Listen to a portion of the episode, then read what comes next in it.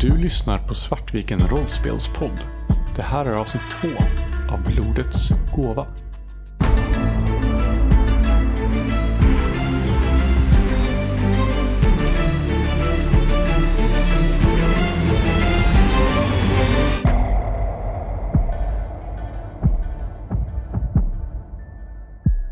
Jag har nog tröttnat på den här falska trevligheten som pågår just nu. Som, eh, ja, men som den tonåring jag är och själv har varit med om någon som har försvunnit ur mitt liv.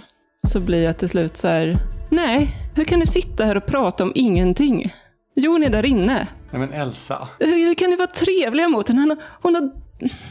Jag tittar så här argt på Agneta och bara, hon har förstört Jons liv. Ingrid kastar en blick mot Agneta.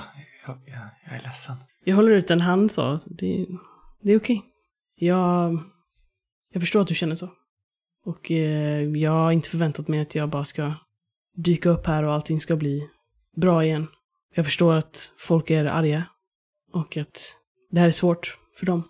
Nu är det någonting som flyger över Lenas ansiktsuttryck. Någonting bara väldigt snabbt. Om det är någon som har tittat på Lena så ser de det. Men eh, det liksom rynkar ihop eh, pannan och lika snabbt är det borta igen. Du säger att du inte kan tro att du kan komma tillbaka. Vad gör du här då? Du förtjänar inte Jon. Du, du har stuckit och lämnat honom i sticket. Eh, du har, du har förstört allt liv och så kommer du bara här och, och ni är trevliga. Jag förstår inte vad ni gör. Hur kan ni ens acceptera att Agneta kommer tillbaka? Det var ju du som förstörde allting. Man kan ana att eh, Elsa inte bara pratar om Agneta här. Agneta rätar lite på sig. Och eh, Lena kan se mer av sin, eh, sin stora syster i henne igen. Alltså mer av så som hon brukade vara. Jag förstår att du är arg. Men det här är mitt hem också. Och jag är här nu. Men jag förväntar mig inte att saker och ting ska förändras över en natt. Jag förstår att jag måste bygga upp ert förtroende igen. Och det vill jag göra. Nu ser Lena extremt sammanbiten ut, men jag tror inte att du ser det, för Lena sitter mer eller mindre med ryggen från Jag dig. tänker att jag har ganska stort fokus på Elsa också. Mm. Min eh, lilla syster har eh, välkomnat mig tillbaks. Och jag, jag vill ha en relation med min son. Det är därför jag är här. Eh, Jag tänker, vid något tillfälle så blickar säkert Agneta upp mot huset och ser typ precis då hur tydligt så här, Jon försvinner från köksfönstret som blickar ut mot där ni är. Att han försvinner från att ha stått och tittat på er. Liksom. Och det här orden som eh, Agneta säger, det är, alltså, det är ganska uppenbart att de är ord som hon har övat sig på. Alltså haft lång tid att landa i. Hon är väldigt lugn och som sagt rakryggad. Men på samma sätt, eh, samma gång även ledsen, givetvis. Man ser ju att hon ser sor- sorgsen ut. För att det är ju en svår situation. Men eh, hon möter din blick. Och säger att jag vill, jag vill ha en relation med min son. Jag älskar min son. Det är därför jag är här. kan tänka mig att det blir tyst en liten stund efter att Agneta har sagt det här. Sen reser sig Lena upp plötsligt och hon är likblek i ansiktet. Min, min migrän, förlåt, jag måste in och lägga mig en stund. Jag följer eh, Lena med blicken när hon går tillbaka in i huset. Och känner mig plötsligt väldigt utsatt. Står med Agneta framför mig. Ja, då får du väl för fan ta och förtjäna det. Det, det är planen. Återigen ett väldigt lugnt svar. Det är uppenbart att jag har haft mycket mer tid att tänka på detta och, än vad kanske andra Mm. har. När Jon märker att eh, Lena kommer in igen så, och börjar och går mot rummet så jag börjar jag på att eh, plocka ordning som att precis vara på väg ut. När dörren till eh, Lenas sovrum stängs så går Jon ut genom, genom dörren ner till den här lilla improviserade picknicken. Och det, det tänker jag se ni nog att Jon långsamt börjar på att röra sig ner mot er. Jag häller upp lite kaffe ur den här lilla termosen eller kannan som de hade med sig ut. Jag häller också upp till eh, Ingrid. Ja, tack så mycket. Åh, där. Nu kommer ju Jon. Vad roligt. När hon säger det uppenbart så, jag har ju stått med ryggen mot huset. Men nu vänder jag mig lite om och tittar eh, mot Jon och kliver lite åt sidan. Ingrid vinkar åt Jon som att så här, här är vi, ifall du inte hade sett det än. Ja, så Jon kommer ner och Jag ler mot dig men eh, som sagt, precis som innan så jag tränger mig liksom inte på. Det är inte så att jag drar in dig i stunden eller situationen utan jag dricker mitt kaffe. Och jag står emellan. Och jag tänker att jag kommer fortsätta stå så för, för att lite liksom beskydda Jon. Jag tror det kommer vara en väldigt awkward picknick Såvida inte Ingrid fyller den med prat. Hon gör ju så gott hon kan. Men till och med hon känner ju av att hon kanske ska hålla det på det lugna lite med att försöka påtvinga en familje så här, reunion. När bullen är slut så, så tar Jon eh, fatet och börjar gå mot köket igen. Jag följer nog med. Jag utbyter en kort blick med Ingrid och tackar för eh, fikat och kaffet. Sen så plockar jag upp lien igen och, och fortsätter. Och röja vägen. Ja. Jag hoppas du, att du kommer trivas här ute i alla fall. Välkommen tillbaka. Tack. Tack Ingrid. Hon plockar upp det sista av, av kaffekoppar och assietter och viker ihop eh, filtren och börjar dra sig inåt. Jag och Elsa står och diskar obekvämt. Under tystnad. Och jag slår mitt ogräs. Hade du några särskilda så här viktiga ägodelar för dig i hemmet? Bröllopsfoto. Bilder på Jon när han var liten. Säkert någon gammal eh, vitrinskåp eller liknande från våra föräldrar. Alltså det vanliga egentligen. Och du inser att allt sånt är, är borta liksom. Det finns liksom inga, inga minnen kvar för dig här i form av bilder eller föremål eller så. Och det känns liksom som den här, en tomhet som att någonting saknas hos dig. Du älskade ju Sven liksom. Eh, och nu finns det ingenting här som påminner dig om honom. Det är väldigt ångestframkallande. Jag tror också det är därför som jag väljer att tillbringa ganska mycket tid utomhus. För att där är det inte lika påtagligt att saker och ting har förändrats. Utan ja, det är igenvuxet och ja, det är eftersatt. Men det kan jag, jag kan fixa det. Till skillnad från eh, de skillnaderna som, som möter mig inomhus. Ute kan jag faktiskt göra någonting åt det. Och det är viktigt för mig. Vill ni två där inne ha någon scen eller ska vi klippa till, till kvällen? Det enda som är nog att när, när Ingrid kommer in och ska ställa undan de sista assietterna och hämta, hämta Elsa eh, och kommer in genom dörren så ser hon och Jon stå, liksom, stå i korridoren och, och tittar in i det här gästrummet och ser liksom lite frånvarande ut.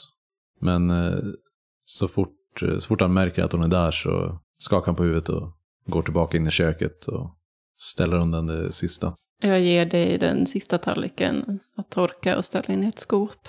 Sen så när jag ser att eh, Ingrid är tillbaka och visar att vi är snacks på väg hem så tittar jag på Jon och Jon, tack för idag. Vi ses.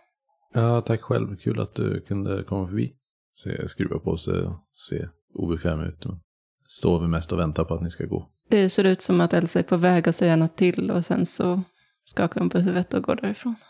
Ingrid står kvar. Först tittar hon efter Elsa, sen tittar hon på Jon och sen så ler hon lite mot Jon. Så nickar åt honom. Och, Jon tittar bort och går upp mot trappan direkt. eh, tack för idag Jon. Vi ses. Ja, tack själv. Säger han på vägen upp till, till sovrummet igen. Du hör hur dörren slår igen bakom, bakom dig när de lämnar. Jag skulle kunna ha en scen när jag kommer in sen igen. Men det får gärna vara framåt eftermiddagen, kvällen. Jag kanske är ute och jobbar länge. Ja, jag tänker att du liksom är ute och större delen av dagen och bara, bara maler på liksom. Och hinner nog få ganska mycket gjort, tänker jag. Helt plötsligt så ser man lite mer att det är en väg och det ser lite mer städat och vårdat ut. Ja, du kommer plötsligt till insikten att men det finns inte så mycket mer du kan göra just nu. Du kan inte använda det här ursäkten för att hålla dig borta från, från de andra för du är, du är färdig med dem. Och det börjar mörkna nu. Det är liksom, du har varit ute i flera timmar längre än vad du trodde att du, att du skulle vara ute. Och, Jag ställer ifrån mig lien. Nästan lite med dröjande hand och, och kommer in. Var är Jon då? När, när du kommer in så, är, så står nog Jon i köket och håller på att bre en limpa liksom med eh, tjocklager smör. Ja, precis. Och, och står med hörlurar och spelar musik från... Ja, okej. Så han hör inte när du kommer in. Liksom. Nej. Nej, men jag kommer in och så här. eh, Kanske går fram och så här, sköljer av mina händer lite i vasken också. Ja, Jon lite, lite så här, hoppar till liksom, lite så lätt och plockar ur uh, hörsnäckorna ur öronen. Sen tänker jag att den här lilla Musse kommer in. Och eh, börjar stryka sig mot mitt ben. Så att jag plockar upp Musse. Och eh, börjar klappa på den lite. Och när jag börjar prata så jag tittar liksom på Musse. Men det är uppenbart att jag pratar till dig. Jag tänker att medans, alltså, när du plockar upp Musse så samtidigt så har jag liksom sm- smörat klart och, och vänder mig om den långa vägen från dig. Funkar det som förklaring? Så jag, jag vänder mig ifrån i alla fall och börjar gå mot, eh, mot köksbordet för att och sätta mig och äta. Liksom. Du ville ju alltid ha katt när du var liten. Gud vad du, eh, du bönade och bad och ville ha en kattunge. Och det blev ju inte bättre när det... Det är en krass kompis. Gud, vad var deras namn igen? Andersson B... Jag tror B... Berit Andersson, precis. Din... Eh, din vän där, vad, vad heter han? Kalle. De fick ju kattungar. Och du skulle prompt ha en. Och det spelar ingen roll vad vi sa, det skulle... Du menar Karl? Precis, Karl. Så kanske han heter. Och du skulle ha den här katten. Och det spelar ingen roll vad, vad jag och pappa sa. Jag var så bestämd. Vad gör du här Agneta? Jag så här, blir lite tyst och sätter ner Musse. Ser allvarlig ut. Jag är... Jag är ledsen Jon, att jag inte har kunnat finnas där för dig. Jag tror du förstår hur... Jag ville verkligen finnas där för dig. Tror du att det är det som är problemet? Att du inte, att du inte varit här för mig? Du mördade min pappa. Jag förstår om det är så du ser det. Jag vet inte vad som hände, men det, det är det enda, vi, enda jag vet om det här. Och nu kommer du hit och förväntar att, vadå, att allting ska vara bra igen? Att allting ska lösa sig och vi ska vara en lycklig familj igen. Jag reser mig upp och mackan som är två tuggor ur liksom ligger kvar. Går du därifrån eller är du kvar? Jag står nog kvar ett litet tag faktiskt. Liksom väntar på någon form av svar eller utmaning på det jag har sagt. Jag söker väldigt febrilt i mitt sinne, liksom, vad var det psykologen sa nu? Vad, alltså alla de här liksom, fraserna som vi har upprepat i, i, i vinnerlighet, alla de här samtalen vi har haft. Om jag bara kunde ringa Ann-Charlotte så skulle jag ju kunna, då skulle jag faktiskt kunna förklara det här. Liksom, jag, jag känner mig otillräcklig, att jag, jag kan inte formulera mig liksom. Och det slutar med att jag bara tittar på det ganska tafatt och, men jag, jag älskade din pappa. Men det spelar ingen roll, vi vill inte ha det här, fattar du inte det? Och så vänder jag mig om snabbt och stormar upp för eh, trappan. Jag står kvar där och Musse kommer och stryker sig mot mitt ben men eh, jag känner inte längre. Senare på kvällen när Agneta ska gå och lägga sig så är det som att på ren vana så för dina ben dig upp till ditt gamla sovrum. Och det är först när dörren är halvöppnad du inser att det är inte här du ska sova i natt. Det här är inte ditt rum längre. Vi går nog in ändå. När du kommer in så ser du att här finns liksom lådor halvpackade med dina gamla saker. Gamla porträtt från väggarna som ligger i en flyttlåda. Det är inte allt här du misstänker att de har ändå forslat ut en hel del. Men det finns en del här som ändå som är ditt. Det finns en hög med gamla anteckningsböcker och dagböcker. Det finns gammalt så här fult smyckeskrin du fick av Sven en gång i tiden. Ett porträtt på, på hela familjen Bergqvist med, med Kurt och Gerd som står bakom sina två döttrar. Kurt med sin magnifika stora mustasch och en käpp som han, som han älskade. Och Gerd som står bakom, bakom dig, Agneta. Håller en hand på din axel. Och du ser i, i hennes ansiktsuttryck och ställning att den här axeln den håller hon inte på dig av, av kärlek utan för att, för att fotografen bad henne. Och runt halsen så har hon ett, ett halsband som, som hon var så förälskad i att hon, att hon ville begravas med det. En gammal släktklenod som, som gått i arv i generationer men som hon strängt skulle liksom begravas med. Och du minns också begravningen. Hur ni febrilt letade efter det här halsbandet men det dök aldrig upp, ni hittade aldrig. Så hon fick begravas utan det. Vilken skam det var att inte kunna liksom uppfylla det. Den enda önskan som din mor hade. Och det känns som att nog jag tog det hårdare än vad kanske Lena gjorde. Att jag någonstans ändå varit den som varit förlåtande mot våra föräldrar. Och haft en, till synes i alla fall, bättre relation. Även om de kanske behandlat oss likadant. Jag går fram och, och börjar plocka upp i de här lådorna liksom. Och, och försöker att undvika att titta på sängen då som numera känns som ett, ett tomt skelett. Utan madrassen, är ju bara trä, trägaller. I sängstommen med ett tjockt lager damm över. Allting här inne är täckt av ett tjockt lager damm. Det är troligtvis ingen som har varit här inne och städat på, på tio år. Jag går och kollar liksom i lådorna och ser vad, som, vad mer som har lagts ner där. Du eh, kommer över Svens gamla dagbok. Med så här litet lås på liksom som är mer en, en, ett symboliskt lås än en faktiskt säkerhetsåtgärd som bara liksom nästan är att dra loss.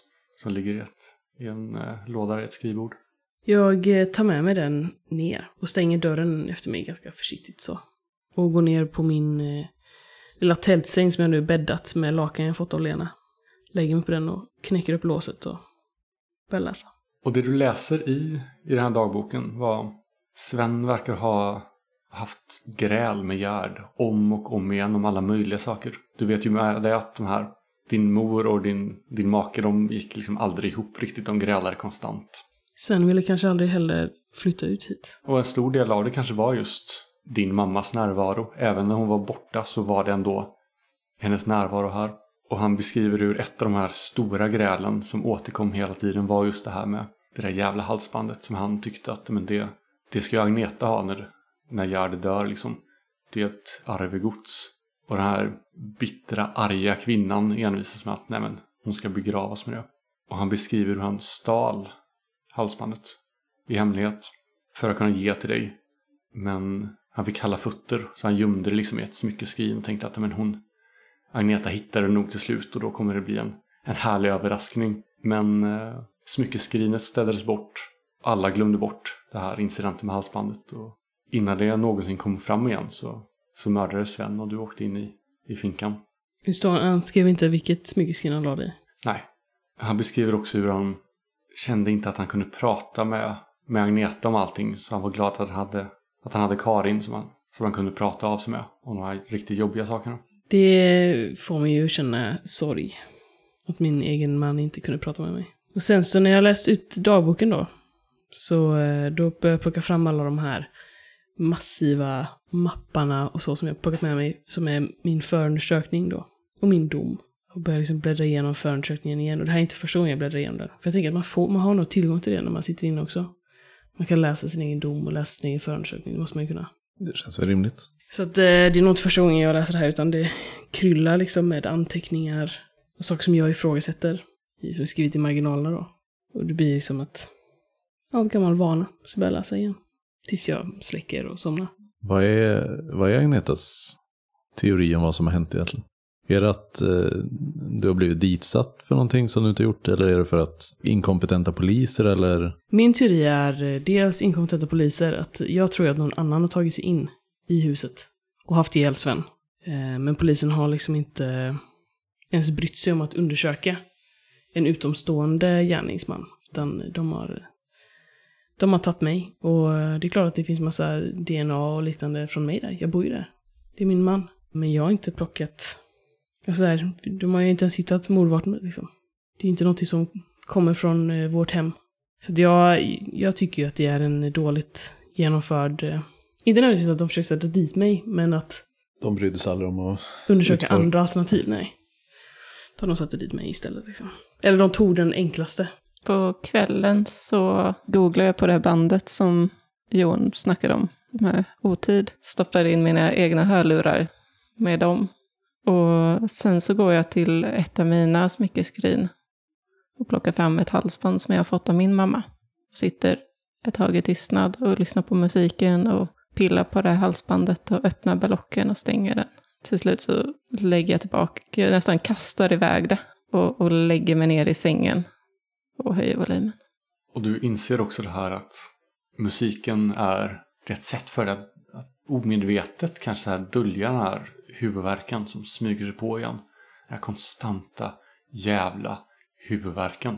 Aldrig verkar ge med sig. Jag har ju försökt alla möjliga saker tidigare, alla slags huvudvärkstabletter. Och nu när det är natt så är det dags för Lena att slå sitt slag för sina mardrömmar. Och då ska du slå ett slag för viljestyrka. Ehm, och då ska vi se, vilja, då har jag fyra. Precis, och då slår du lika många tärningar Och som ditt- tre ditt i värde. viljestyrka, så tre då. Precis. Och så ska du slå fyra under. Eh, alla tre. Eller två av Ja, dem två. var under och en var Var en tia? tia. Ja, men du, eh, för en gångs skull så vaknar du och känner att du fick en bra nattsömn. Du hade inte de här påträngande drömmarna där det känns som att någon extern varelse är där och försöker liksom, fysiskt tryckas in i, i huvudet på dig. Och istället så drömde du ingenting. Dagen gryr. Ni vaknar. Agneta, du vaknar i den här främmande sängen. Den här främmande platsen. Du tror först att du fortfarande är kvar i, i fängelset. Men någonstans så, så hör du Svens ord som du satt och läste om och om igen kvällen innan. Fortfarande nästan ringa i huvudet på dig. Och du inser att du är inte i fängelset. Du är hemma. Om det nu är hemma du är. Du är på platsen som en gång var ditt hem om inte annat. Jag går upp och fixar kaffe. Fortfarande ovan vid att kunna styra över min egen tid. Det är ingen som, som väcker mig, som bestämmer när jag ska äta frukost. Som bestämmer när jag får gå ut. Tar en kopp kaffe och sätter mig ute på den lilla skraltiga verandan och inser att här behöver jag måla. Och den där plankan behöver bytas ut. Men jag släpper det för ett ögonblick och sitter och dricker mitt kaffe och känner solen mot ansiktet. Och försöker vänja mig. Någon annan som vill hoppa in eller?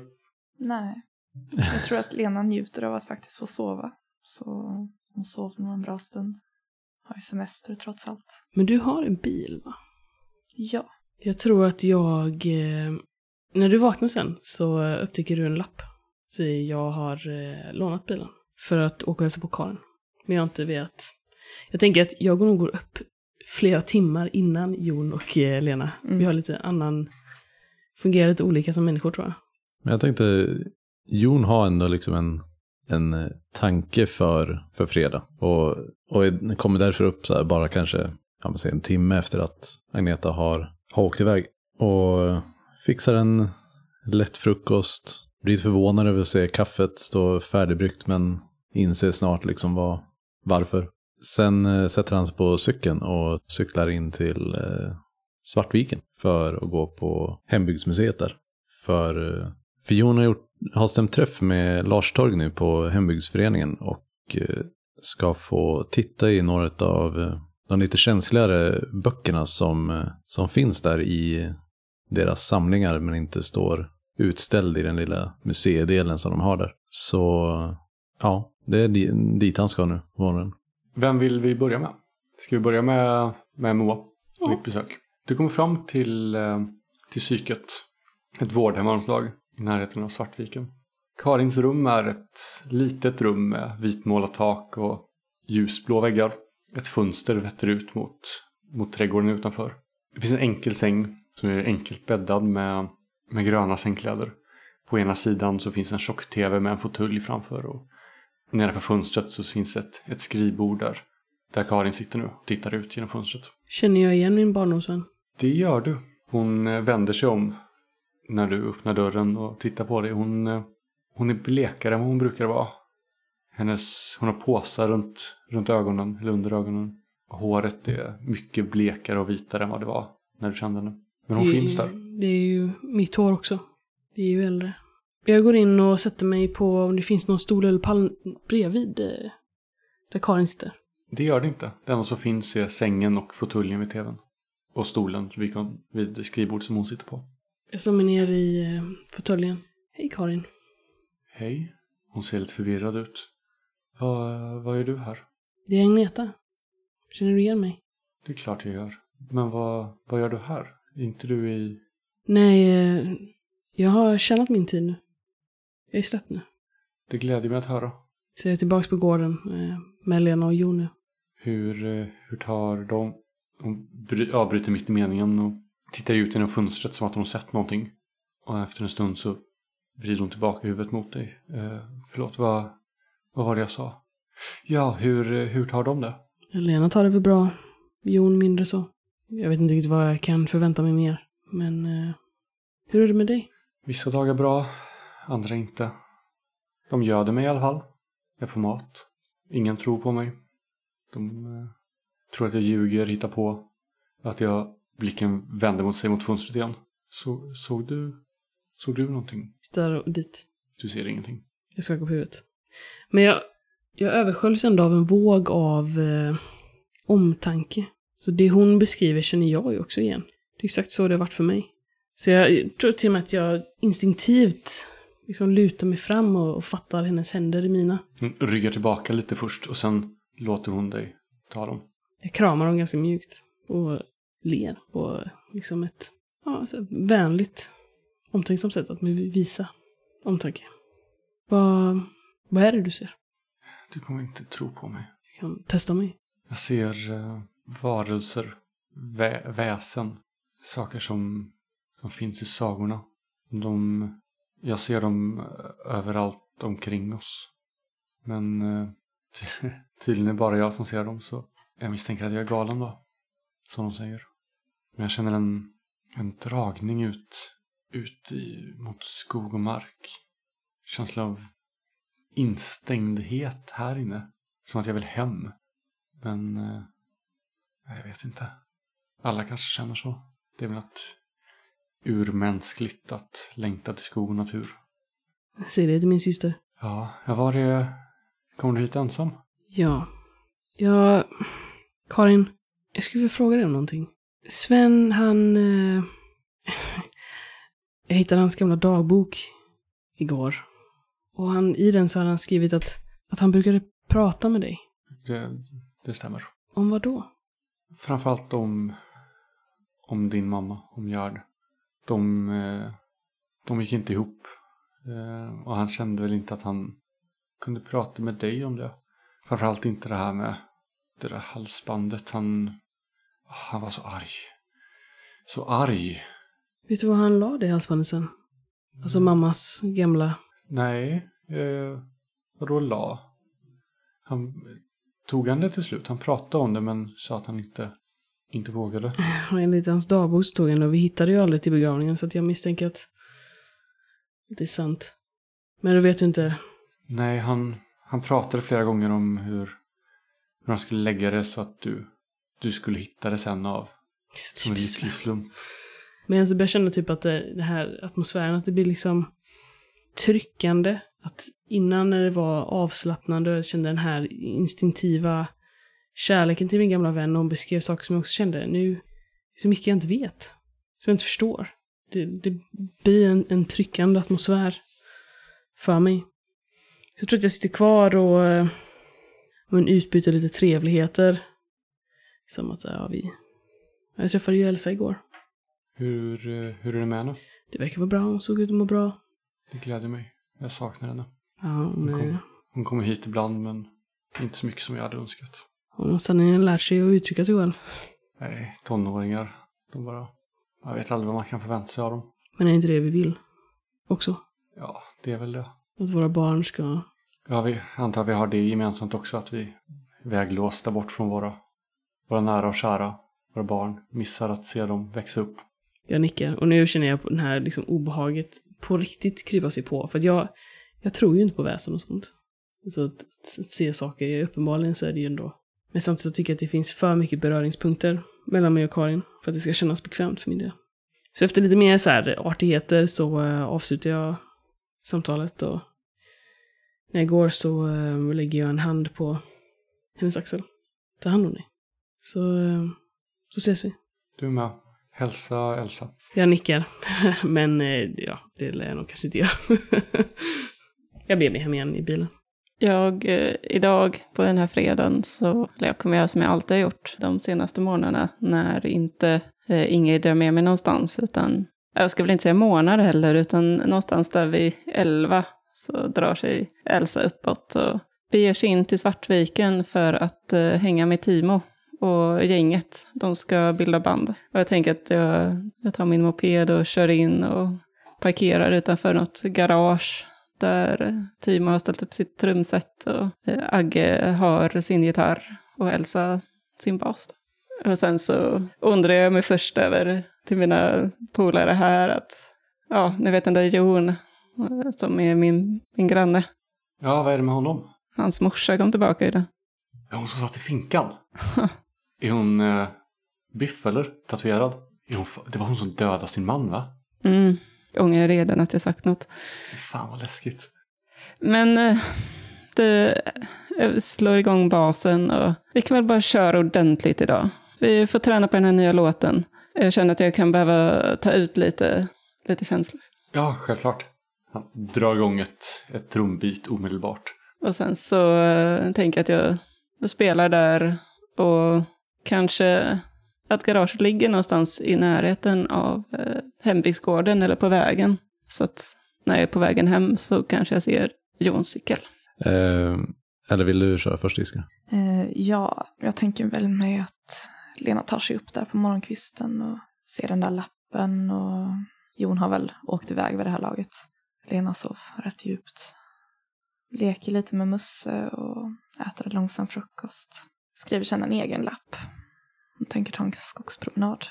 Behöver röra på sig och få tänka i lite lugn och, lugn och ro utan att någon annan kommer och mer eller mindre kräver uppmärksamhet. Ni har också en eh, familjekyrkogård rätt i närheten där liksom ni har begravt Mm. folk. Och det kan ju också vara ett ställe som ni går till. Eh, era föräldrar är begravda där till exempel. Nej men då går ju Lena förmodligen dit. Kanske tar en omväg dit och har inte speciellt bråttom någonstans. Och du vandrar omkring på kyrkogården här. Som du brukar göra, liksom bara rensar tankarna. Framförallt dagen efter migränanfall så är det ju extremt skönt att bara komma sig ut. Och du lägger märke till vissa gravar. Där det står namn som du aldrig liksom förknippat med någon person tidigare. Men som du nu känner en, en dragning till. Du ser ett namn och du får upp en känsla av att det här var liksom en, en rolig och härlig person. Du tittar på en annan grav och förknippar omedelbart namnet med inte bara ett, ett ansikte utan dessutom känslan av, av hotfullhet på sätt du aldrig, aldrig gjort tidigare. Finns det något kapell där i närheten? Eller är det bara en tom kyrkogård? Det kan det mycket väl finnas. Lena gillar ju inte alls den här känslan. Det först var det liksom, ja, men lite kul att föreställa sig vad de olika personerna kan ha varit för någonting. Men sen blir känslan lite för verklig. Lite för äkta. Hon vill inte vara där längre. Platsen känns inte så trygg som den alltid har varit. Hon vill hem. Nu. När du går förbi dina, dina föräldrars grav så känner du först den här. Ja, vad får du för känsla av Kurt? Och din far? Relationen till Kurt. Den var ju aldrig dålig. Men vi kanske inte var så där supernära varandra heller. Det, han kanske var en man av det gamla gardet. Och han kanske aldrig sa det högt men han hade åsikter om att Lena aldrig slog sig till ro. Och att hon, att hon inte tyckte om hembygden utan att hon alltid ville därifrån. Det hade han otroligt svårt att acceptera. Och hur Lena inte ville, ville gå ut och leka eller inte var speciellt bra på gårdsarbetet heller. Utan satt där inne med sina böcker och var asocial. Var betydligt närmare mamma. Och plötsligt sköljer känslan av, av Gerd över dig. Och vad är det den säger du? Det är en kram. Den där omfamningen som säger att vi kanske har olika prioriteringar du och jag. Men du har valt din väg i livet och du har ju läshuvud unge. Det är klart du ska göra någonting med det. Ska vi klippa till Jon? Det är ju vid halv nio, nio tiden som jag cyklar iväg in mot eh, Svartviken. På vägen så cyklar på i hyfsad takt men inte så stressat så. Och precis innan jag kom in till Svartviken så stannade jag vid en sten som är precis där vid, vid en liten å som går ner mot, eller en bäck som går ner, går ner mot havet. Som man cyklar förbi som har en väldigt fin sten som man kan sitta på. Så jag kliver av cykeln, går ut och sätter mig på den och ringer till Kristin. Kontaktperson som jag fick på SOS när jag var minderårig och eh, förlorat eh, mina vårdnadshavare. Jag har ringt henne och vi, vi har ju fort, fortsatt ha kontakten även efter att hon förlorade sin officiella roll som min eh, sociala handläggare. Liksom. Signalerna går fram, signal efter signal. Och precis när du är på väg att, att ge upp så hör du klicka till. Ja, det är Kristin. Det tjocknar lite grann i halsen på mig och jag säger att ja, hej, det, det är Jon. Ja, hej Jon. Hur är det med dig? Hon, hon, har, hon är tillbaka nu. Ja, jag förstår. Jag vet att du sagt att jag måste ge henne en chans, men det, här, det går inte. Jag förstår det. Alltså, vi visste ju båda två att den här, att den här dagen skulle komma. Jo, Men eh, nu när den är väl här så kanske det är svårare att, att hantera den än det vi pratade om när vi, när vi träffades. Jon sitter tyst i luren och Och du måste, du minns ju hur vi pratade om att du måste våga acceptera dina känslor. Du måste våga acceptera ilskan mot henne. Men du måste också inse att, att, ilskan, att ilskan kan gå över. Att det är okej att vara arg. Men att det också är, att det också är okej att sluta vara arg. Jon sitter tyst ett tag till och lyckas liksom hålla tillbaka och kliver fram med ett så här, ja, tack, jag ska, jag ska tänka på det. Och lägger på innan Kristin hinner säga någonting egentligen. Sen, eh, sen sitter Jon där på stenen ett tag och innan han fortsätter cykla in och är är ju lite sen till tiden som han har talat med Lars Torgny vid det här laget. Anledningen till att han eh, vill kolla de här böckerna är ju mest för han hörde, hörde talas om det här lilla samhället i närheten av Svartviken som, hade, som var senaste dödsfallen efter dödsfallen i socknen efter, eh, efter just Svens eh, mord. Eh, där en, ett litet samhälle med några hus hade drabbats av väldigt konstiga väderförhållanden. Och det finns några eh, böcker om just det samhället från, vad heter det, eh, ortskrönika typ. Så det är de som han vill prata med Lars Torgny om. Ja, du kommer fram till hembygdsföreningen och Lars Torgny är ju, är ju där som vanligt. Ja, han är väl ganska skröplig i laget och mest uppfyller sin roll som, eh, som eh, skötare utav hembygdsgården. Han är ju kutryggig och, och stödjer sig numera på en käpp när han går fram. Hans hår är helt vitt, men det finns ändå nyanser där av hans forna glansdagar med ett fullt huvud med hår. Ja, väl, välkommen. Ja, tack så mycket för att jag fick eh, komma och titta på de här böckerna. Eh, Jag säger jag tar i hand. Sträcker fram en, en darrande hand mot dig. Ja, det är så lite så. Det, det gläder mig bara att det är någon här som, som faktiskt bryr sig om närområdet och dess historia. Nej, Jag tycker det är så fantastiskt att ni faktiskt eh, behåller allt sånt där. Det, det hade ju varit ett... eh, Det hade varit hemskt att försöka le- le- leta reda på sån här information i, i Göteborg. Ja, det, det finns ju nästan inte alls. Man får ju gå till de här små lokala platserna för det. Ja, precis. Men eh, jättesnällt att jag fick komma och titta på det här. Jag värderar det väldigt mycket. Vill du köra någonting mer om det här? Eller ska vi bara snabbspola förbi? Liksom? Är det någonting du vill ta reda på som är av relevans direkt? Eller är det liksom... Nej, i så fall så tänker jag att vi kan flashbacka tillbaka hit i så fall. För det jag tänker efter det, det är ju bara att så här, när vi, när jag har läst klart och jag har gått och bett eh, Lars Torgny låsa igen och allt sånt där. Så ser jag nog det här eh, garaget och eh, hör musiken som spelas ur, ur det liksom. Och du känner kanske igen den? Har eh, Elsa någon EP, så här, någon slaskinspelning hemma kanske som Jon har råkat höra? Jo, men det är fullt möjligt att vi har ju vi har spelat in det här på, inte EP, men vi har ju mp3er som vi spelat in på. Som jag kanske kört hemma och jag tror att du hör, Eh, Jag har ett förslag.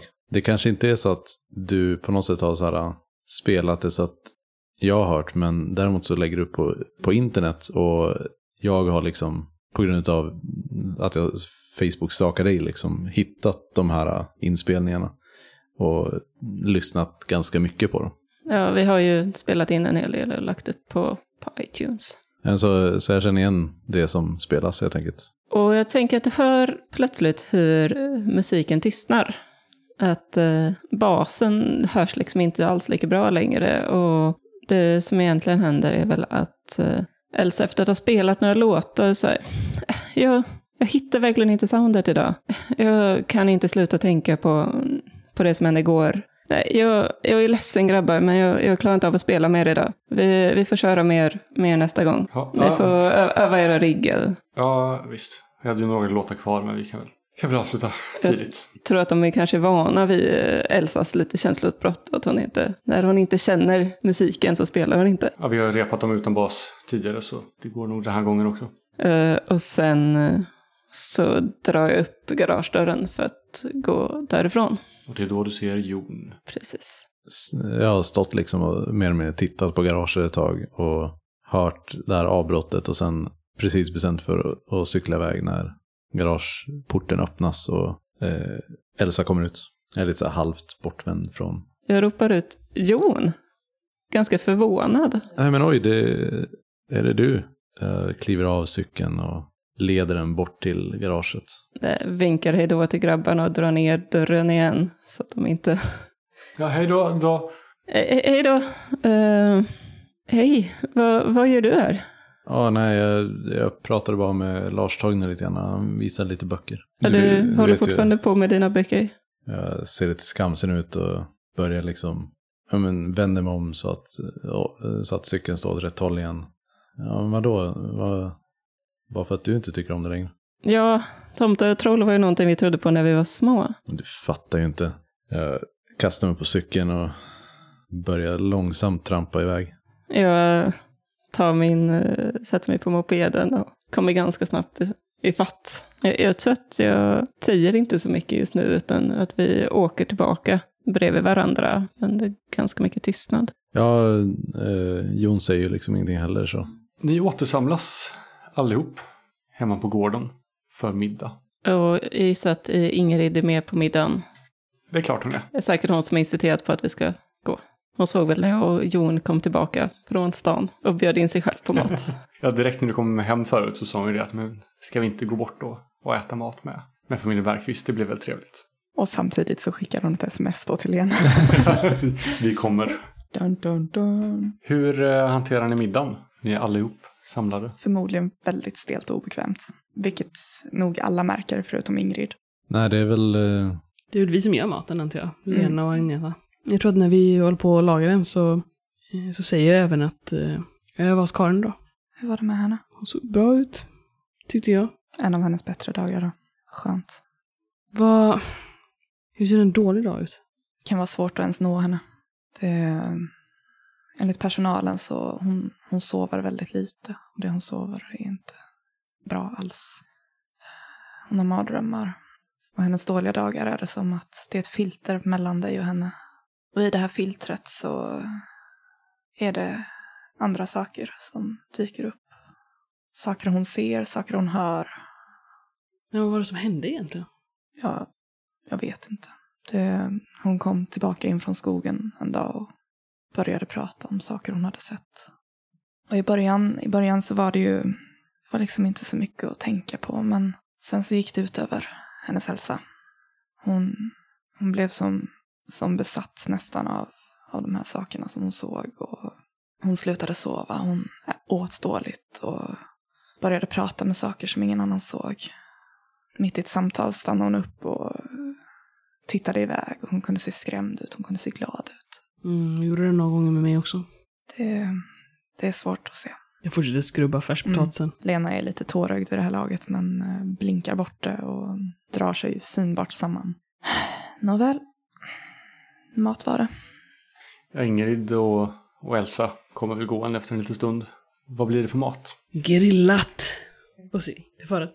Jag tänker mig att eh, Agneta är en sån som roddar grillen. Det kanske är så att det bara blev grillat för att eh, Agneta drog fram den här. Du hade nog tänkt, kanske tänkt steka Ja. det. Och Agneta Eller göra bara, i nej, men, ja, men vänta någonting." lite nu. Så b- som går hon ut och drar fram den här gamla kolgrillen från laggården och börjar liksom rusta upp den och fixa i ordning den och så grilla där. Det är också något typiskt Agneta. Så här, varför, varför, varför kan vi inte bara steka det? Här, det blir bättre så här. Det blir bättre. Och Lena vill nog inte riktigt ta den konflikten utan låter Agneta ha sin grill för att om det gör Agneta glad så får Agneta ha grillen. Jon försvann ganska kvickt upp på sitt rum när eh, han kom hem. Elsa och Ingrid eh, kommer över och ser en grill som står på uteplatsen. Det har det aldrig gjort. Det var länge sedan. Vi eh, går fram med något. Jag gissar att Ingrid har något bröd som hon har bakat. Elsa hälsar nog faktiskt på eh, Agneta. Nästan nickar så att jag ser att du är här i alla fall. Men eh, fortsätter nog inåt. Jag hälsar ju inte från din mamma. Jag känner att det inte är riktigt läge. Jag gissar att det är Elsa som får uppgift att eh, ta ner Jon. Ja, Jon är ju kvar i rummet eh, till dess att någon säger någonting egentligen. Var dukar ni upp? Är ni på, sitter ni inne eller sitter ni ute? Sitter kanske ute med. Ja, det är ju en varm sommarkväll liksom. Ja. Så det är ju... När ni sitter där ute och äter då, så slår vi ett perception. Det är många tärningar i, men låg threshold. Mm. För mig var det tvärtom. Jag rullade faktiskt en, en lyckad. Jag fick också en lyckad. Inga lyckade. Lena och Elsa, när ni sitter och äter så tycker ni skymta någonting i, i skogsbrynet. Någonting som rör sig. Något som inte riktigt prasslar men nästan. Ni tycker er höra tunga andetag inifrån från träden. Lena tittar dit. Hon tror väl att det kanske är en älg eller någonting och är lite småexalterad över att kanske få se en på, på gården. Jag ser en eh, möjlighet att bryta den eh, hemska tystnaden som uppstått och pekar ut det här djuret för de andra också. Att ko- kolla där borta. Ni ser ingenting där inne. Ni tycker er ana en närvaro av något slag. Och ni hör de här andetagen. Kan höras på håll. Jag ställer mig upp och börjar liksom så gå ut mot där det är och liksom kolla och, och ropar Hej! Hallå där! Och inifrån mörkret bland träden så hör du någon eller något som, som säger Ge den till mig. Den tillhör mig. Du har lyssnat på ett avsnitt med Svartviken rollspelspodd. Skrumta skrev av mig, Kristoffer Warnberg. Musiken är gjord av Alexander Berg.